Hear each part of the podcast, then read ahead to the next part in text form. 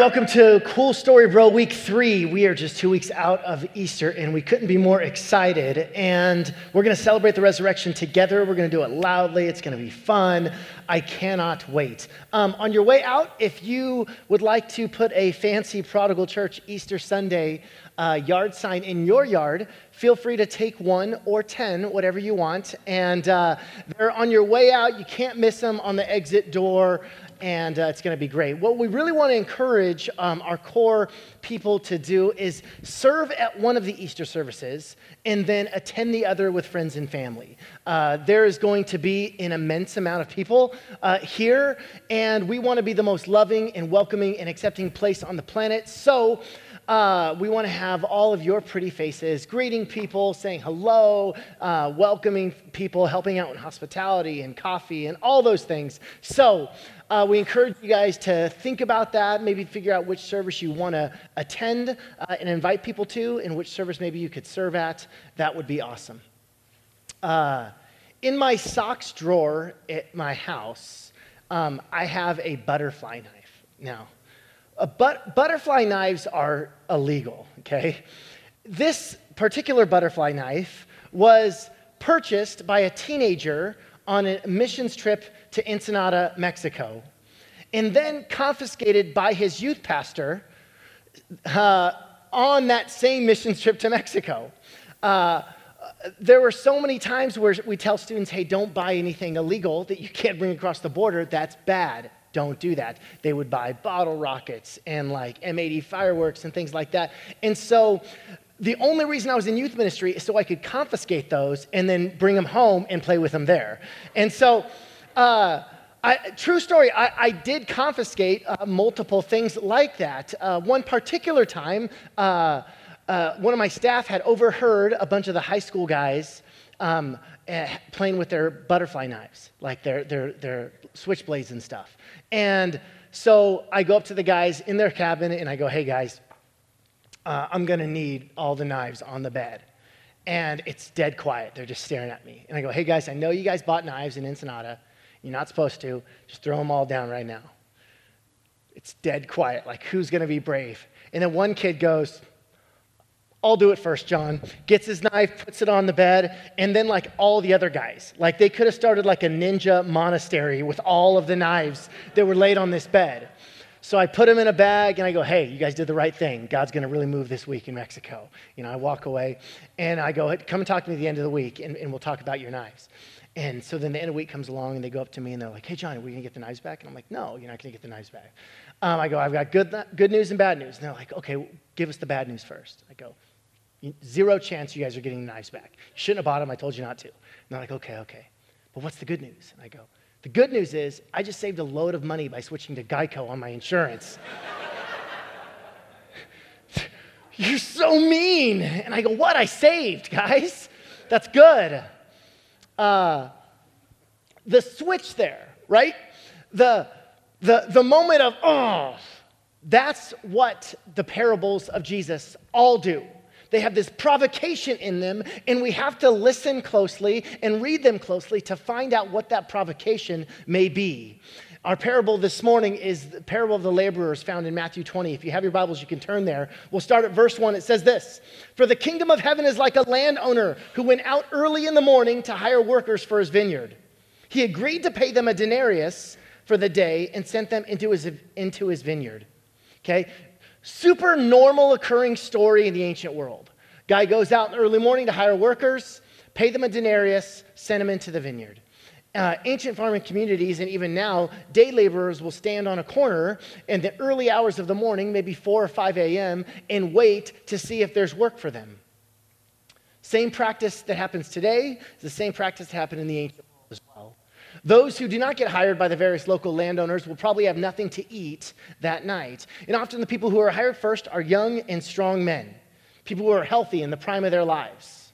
And the landowner goes out at 6 a.m. to contract his workers. Now, a number of commentators find this odd because a wealthy landowner like this gentleman, uh, he would have somebody else to go do that, maybe a foreman of some sort. He himself wouldn't go out at 6 a.m. to find laborers for his vineyard. And in this parable, the laborers agree on a denarian for the day's work. This was the typical wage for a Roman soldier. Uh, it, was, it was a day's pay.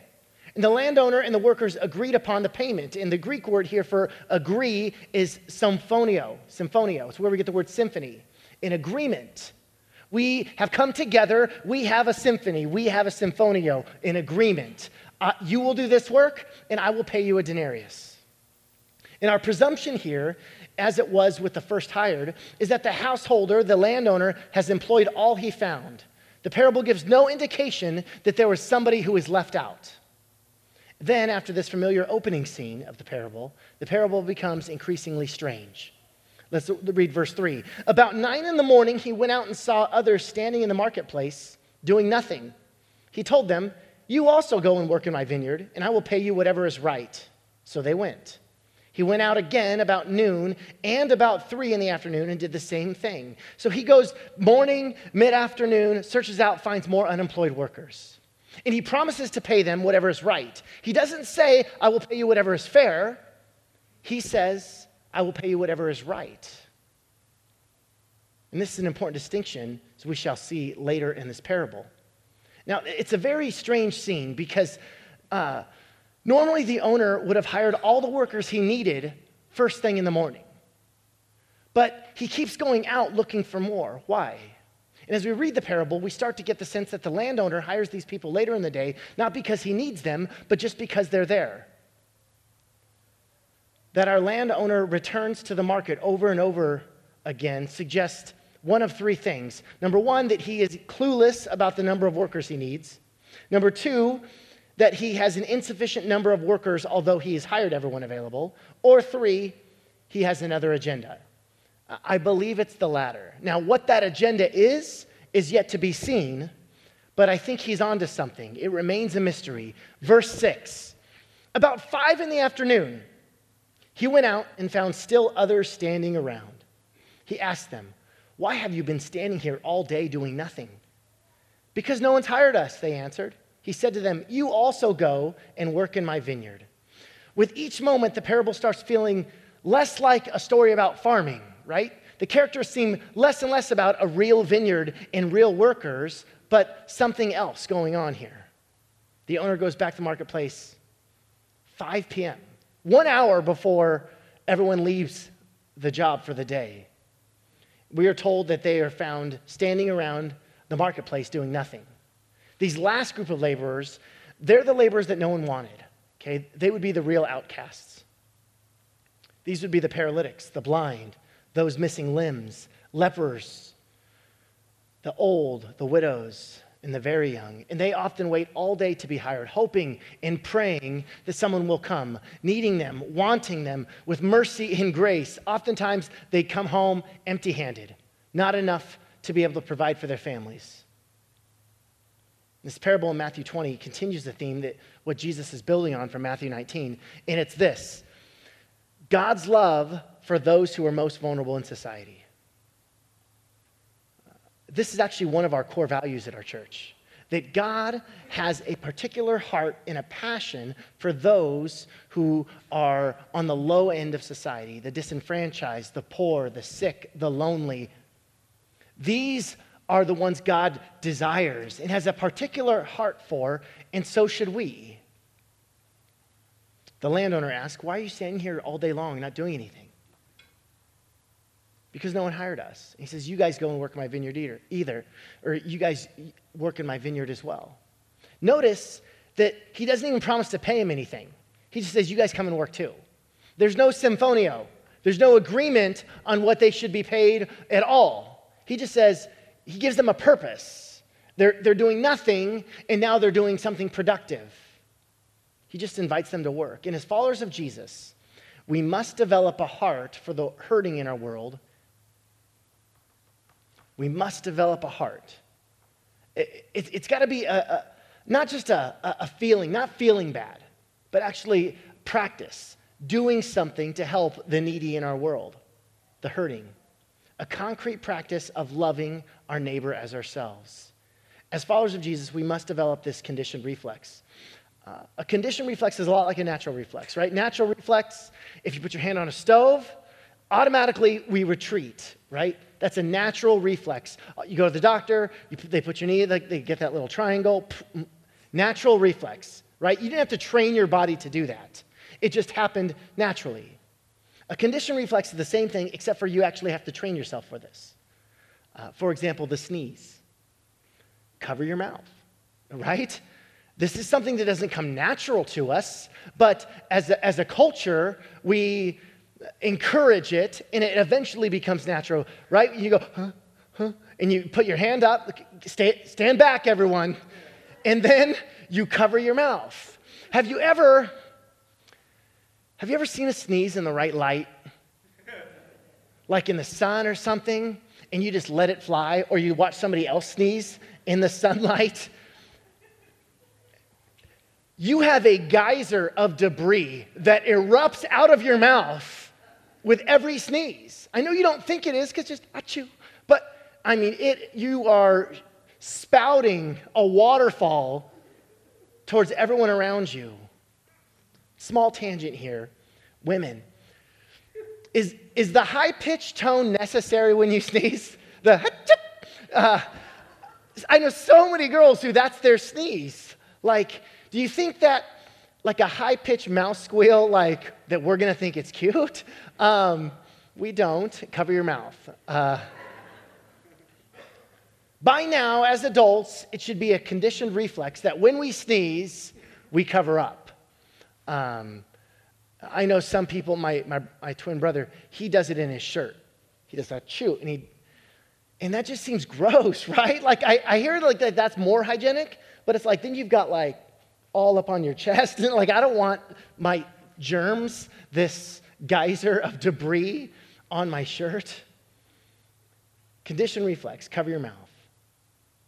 We must develop that in our own lives when it comes to loving those who are most vulnerable, those who are hurting, those who struggle. When we see someone hurting, when we see someone struggling, when we see someone alone, we've got to do something. We've got to gravitate towards them. We must develop a conditioned response so that in that moment we do something to help. And it's hard, it's going to take some work, but eventually you'll start covering your mouth. Eventually, it'll become a natural reflex. When you see someone in need, we go and do something. Even if it's small, even if it's a conversation, even if it's a side hug, whatever it is, we need to b- develop this conditioned response to go to the most vulnerable. Here we see the landowner prioritizing here, seeing them, giving them work, giving them purpose. You, he invites them. Someone in your office is an outcast. Say their name's Toby. You don't like Toby in HR. Invite them in, befriend them. Someone in your circle of friends is hurting, heartbreak, accident, loss of job. Reach out to them. someone in your neighborhood that got their home broken into. Do a yard sale, give them the profits. We have to develop this conditioned response, this reflex that where there's a need, we go and meet it. We go and serve we go and love. It's not about feeling bad, it's about doing good. Let's finish the parable. Verse 8. This gets good. When evening came, the owner of the vineyard said to his foreman, Call the workers and pay them their wages, beginning with the last ones hired and going on to the first. The workers who were hired about five in the afternoon came, and each received a denarius. So when those who were hired first, wow, Where did that come from? Uh, my voice cracked. But each, uh, so when those who were hired first, they expected to receive more. But each one of them also received a denarius. When they received it, they began to grumble against the landowner. These who were hired last worked only one hour, they said, and you have made them equal to us who have borne the burden of the work in the heat of the day. But he answered one of them, I'm not being unfair to you, friend. Didn't you agree to work for a denarius? Take your pay and go. I want to give the one who was hired last the same as I gave you. Don't I have the right to do what I want with my own money? Or are you envious because I'm generous? So the last will be first, and the first will be last. The parable should be called the parable of the complaining day laborers, or the parable of the surprising salaries. This landowner, he's a troublemaker, right? He's up to something here. You see, in the first century, it was customary to pay those who worked the longest, pay them first. And if the landowner had done what was customary, these first workers would have known nothing. They would have not known what the other laborers got. They would have just assumed they got paid less. But instead, the landowner intentionally flipped the script and he wants them to see something. He wants these laborers who have been there all day to see something or perhaps see someone. He's a troublemaker. It makes much more sense to us when those of us who worked harder and longer receive some kind of greater recognition or reward. Just in life, right? Like, don't you think there ought to be some kind of merit system? Those who are involved in religious activities or who are overall good people should get a reward of some kind. Jesus is keenly aware of this basic urge in all of us. That's why he told the story. God's system looks strange for us. The system of the world that we are used to is completely different. Even spiritually mature people who have learned to appreciate God's system as far as heavenly things are concerned must still live in the merit system on the everyday basis, right? In our work, in our schools, our lives on earth. Everything is based on a system of merit, of fairness. You get what you earn, and you earn what you get, no more and hopefully no less. It has permeated all of society, it's permeated the church. From the cradle up, every one of us lives on this merit system. We have this innate desire for fairness. Even lotteries, right? Lotteries, they go to great trouble to prove to everybody that what happened, whoever won, was done fairly. We're obsessed with this. There's actually an orga- independent organization solely devoted to, the, to ensure the integrity of the national lottery, and they commission and publish independent research to confirm that there is no evidence of non randomness in the results of the lottery. We're obsessed with fairness. Pretend you are a, pastor or a, a leader in a church and you are called to the bedside of a dying missionary. The people of God have surrounded this man to pray for him, to anoint him. And you remind the Lord as you pray for all of this man's years of service and how he buried a son or a daughter or perhaps a wife out there in the far flung missions field, living on nothing. You remind the Lord of all that he could do in his work still. And you don't quite say it, but it's there. Underneath the surface, inside your own spirit, you're praying, Lord, this man really deserves your help. The missionary dies, and you go on wondering, what's God's deal? Or perhaps you're called to the bedside of another sick person, a known criminal who has lived his life selfishly to hurt others, not to help others. And he's dying in a hospital of a heart attack. There's scarcely enough blood pumping across his brain to enable him to think. But between gasps, he says to you, Pray for me. I've treated God badly. But please pray for me that I'll come up right in the resurrection. And you're, you're torn a little bit. You don't even ask him to be healed, right? You just pray that he comes up on the right side of the resurrection. Then he's healed and he walks out of the hospital and he's as good as anybody. And you go your way pondering God's system. What's God's deal? Grace is received, not deserved. God's grace is about mercy, not fairness. What would have been fair in the parable is that the workers who had worked their butt off all day, who showed up early and stayed late, they should get paid more than the person who only worked for an hour and didn't really want to be there in the first place. It's only right, it's only fair. When we speak about grace, it's something altogether different. In this parable, Jesus is calling into question the world system of merit and instituting God's economy of grace. He calls into question the world system of merit, and he institutes something completely altogether different God's system of grace, God's economy of grace. Who do you relate to in this parable? Like, if we're honest, if we're honest, we relate to the guys who were there all day, right? How come none of us go, I immediately am drawn towards the person who only worked one hour? No, immediately what awakens in us is that is unfair. And we relate ourselves to the people who have been there all day who are upset. Why don't we relate to the workers who only were there an hour? It's because it, when it all boils down to is we all think we've been treated unfairly. Every single one of us thinks that we've been treated unfairly, that we deserve more, that God's simply missing some things that we are deserving. And Jesus is aptly aware of this in, inside all of us. Look at the end of the parable.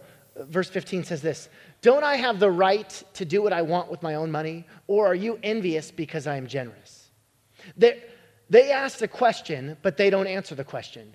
The landowner says, oh, Or are you resentful because I'm generous? We're resentful because you're generous. Uh, the, the laborers are asked the question, but really it's the audience who's asked the question. We are the ones left to respond. And if we're honest, we're resentful because he's generous. We haven't gotten what we deserve. So you definitely don't need to go give them what they don't deserve.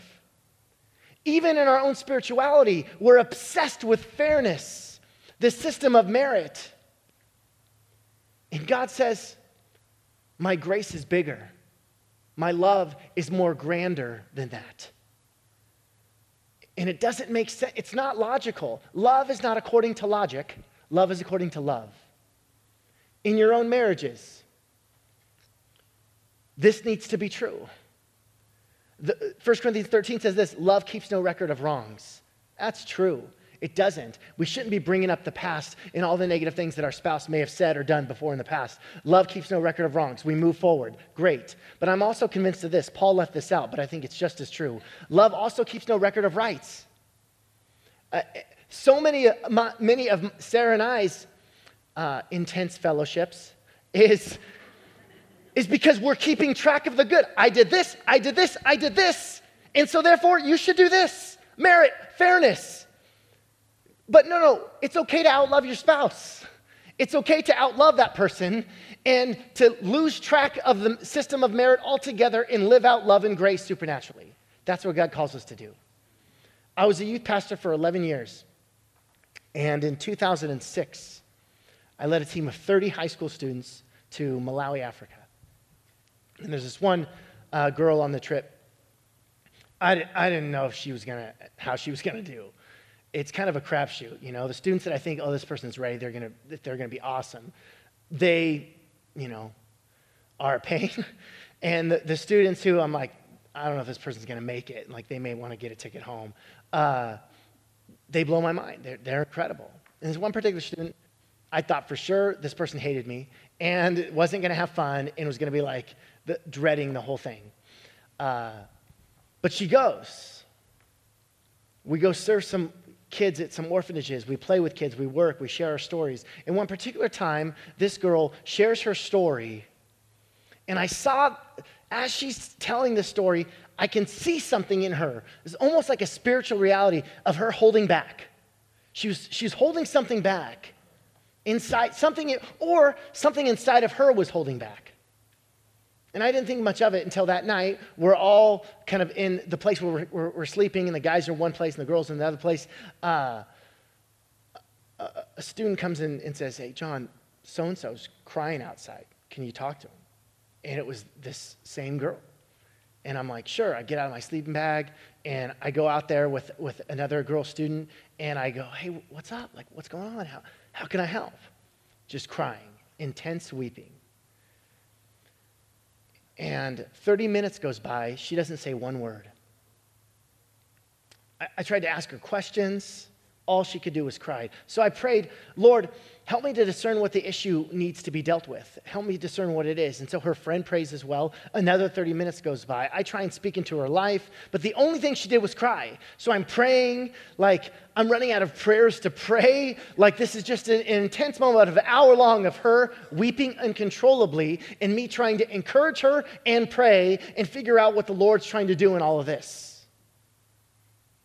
I prayed more and asked the Holy Spirit to help me in the moment. And nothing happened that first hour.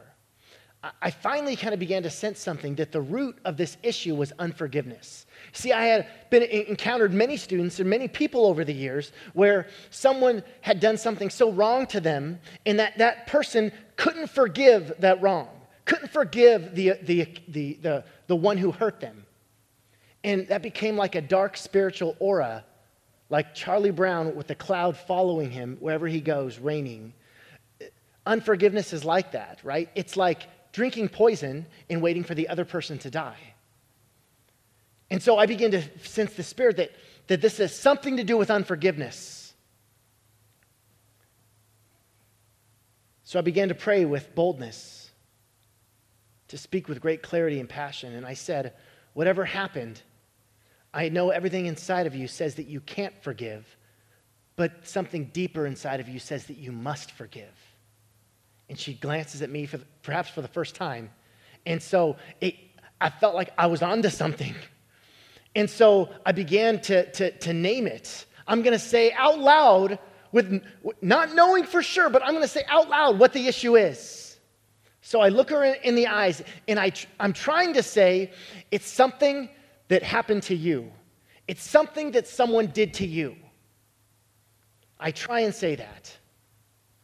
But as the words are coming out, I say, it's something that happened to someone else. And I kind of catch myself and I go, that's the opposite of what I was trying to say. And so I try and say it again. And I go, it's something that happened to someone else. I'm, and I'm upset that I'm saying the exact opposite of the thing that I feel like I should be saying. And she looks at me, she says, How did you know?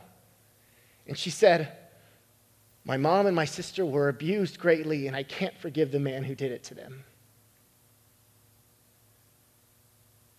And we began to pray.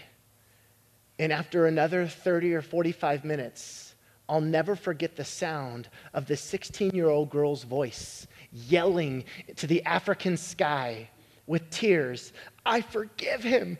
I forgive him. That's the supernatural grace of God. That's the supernatural love of God. We wept together. Only through God's grace can a 16 year old girl forgive the man who abused her mother and her sister. It's not fair. What does it look like to live out the grace of God? I want to invite Stephen and the worship band to come up as we close with this song. What does it look like to live out the grace of God? Those people don't love God. It's not fair that God blesses them, right?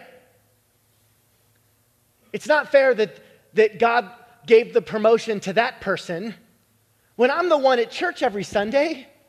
It's not fair that I get in a car accident, it happens to be my fault.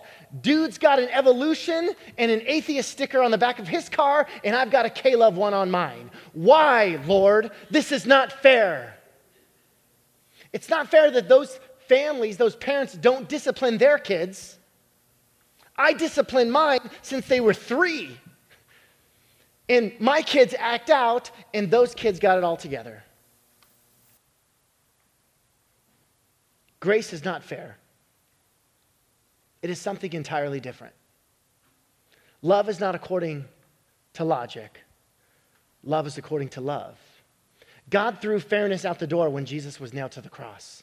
God said, instead of fairness, we're going to operate on mercy. Mercy is the basis of our relationship, not fairness. God, I pray in Jesus' name that we live out this kind of radical, scandalous love and grace. God, that we open up our arms to the prodigal son who goes and lives wildly and makes all kinds of mistakes.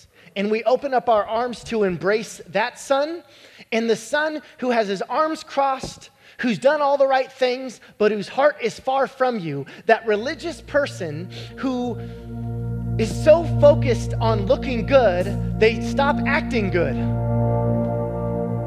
That religious person who judges the one, the wayward son. I pray, God, that as the Father opened up arms to the, the rebellious son, and you also open your arms and extended your love and grace to the religious son. God, could we be people who love the wayward and love the over religious. And we draw them all closer to you, Jesus. God, call us out of rebellious living, but call us out of religious living. Help us to truly see. Help us not to be blinded by our system of merit, of God, I deserve this. That person doesn't deserve that. May we act in love no matter what. May we never tire in doing good deeds unto others, whether they deserve it or not. So, God, help us to do that. Help us to live that out in every aspect of our lives, God. We need you. We need your supernatural love and grace, God. Thank you, God, that you showered it upon us, even though we don't deserve it. We don't deserve you. We don't deserve you being nailed to a cross for our freedom, for our life. We didn't deserve death to be arrested in our lives.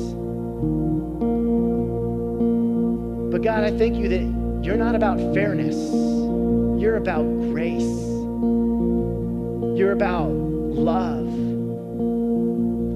So, God, I pray that our lives, our hearts, our inner being, our souls, our spirit would reflect that in every way. In Jesus' name, amen. Would you stand? as we close with this last song, celebrating death being arrested, God's unmerited favor being showered upon a world that so desperately needs it. In Jesus' name.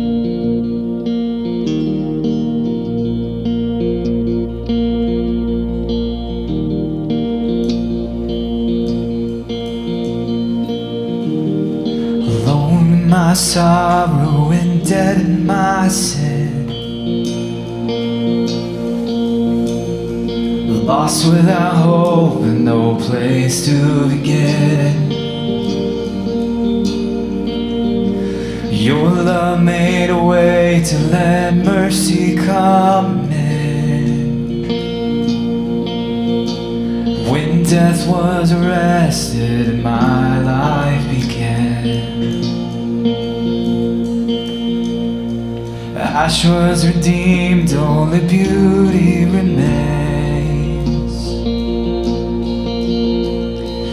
My orphan heart was given a name.